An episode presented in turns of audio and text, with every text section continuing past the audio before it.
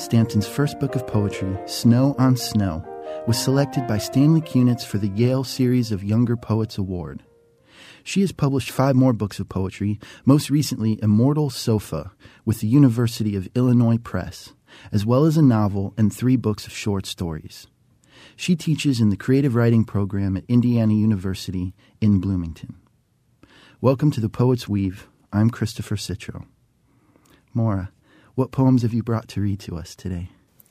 I'm going to be reading just one poem. Uh, it's called Class Assignment 13 Ways of Looking for a Poem, and it's an elegy for Wendy Bishop.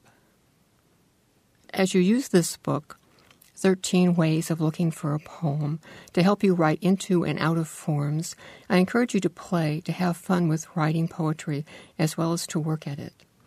The Sestina, attributed to French troubadour Arnaut Daniel, who wrote around the year 1100, became popular again in Germany in the 17th century, in England in the 19th century, and in the United States in the second half of the 20th century. The Sestina requires that six end words be repeated in a set pattern across six stanzas, and that all six words be used again in patterns in a three line final stanza called an envoy, literally a farewell or conclusion. Wendy Bishop. Class assignment 13 Ways of Looking for a Poem.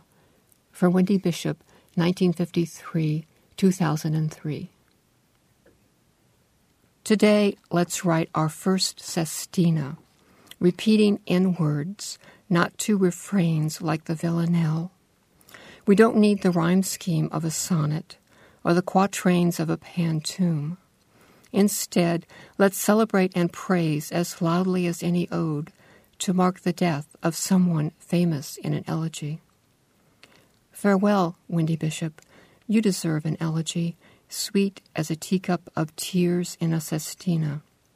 You put the O back into the ode and helped us climb the fearful villanelle after we'd stumbled up the pantoum, amazed at the view, and rushed to write a sonnet. You taught us thirteen ways of writing that sonnet. I hear your cheerful voice in your chapter on elegies, talking us through the pantoum and explaining the intricacies of the sestina.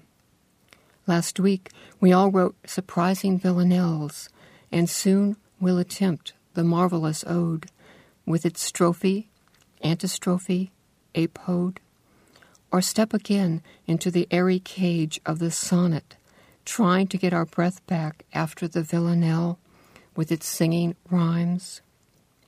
This poem is an elegy written in the shape of the sestina for the woman who understood the secret of the pantoum and showed us how to turn the slow pantoum into a braid of words. She loved odes, stuffed with okra and cheese and watermelon, and this Sestina stumbles to think of the 169 sonnets she'll never write now. Why should a stranger's elegy unfold in stanzas when her next villanelle might have dazzled us? She made the villanelle democratic, giving us the courage to try the pantoum. But all I can offer her today is this elegy, celebrating her joy of form in this invented ode, which fits her better than a boxy sonnet.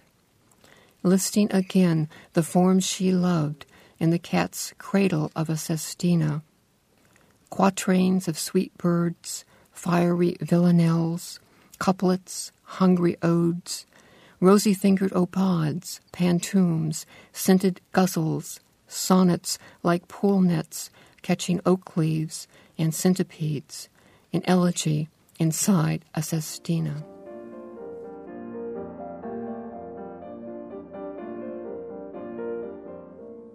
You've been listening to poetry by Maura Stanton on The Poet's Weave. I'm Christopher Citro.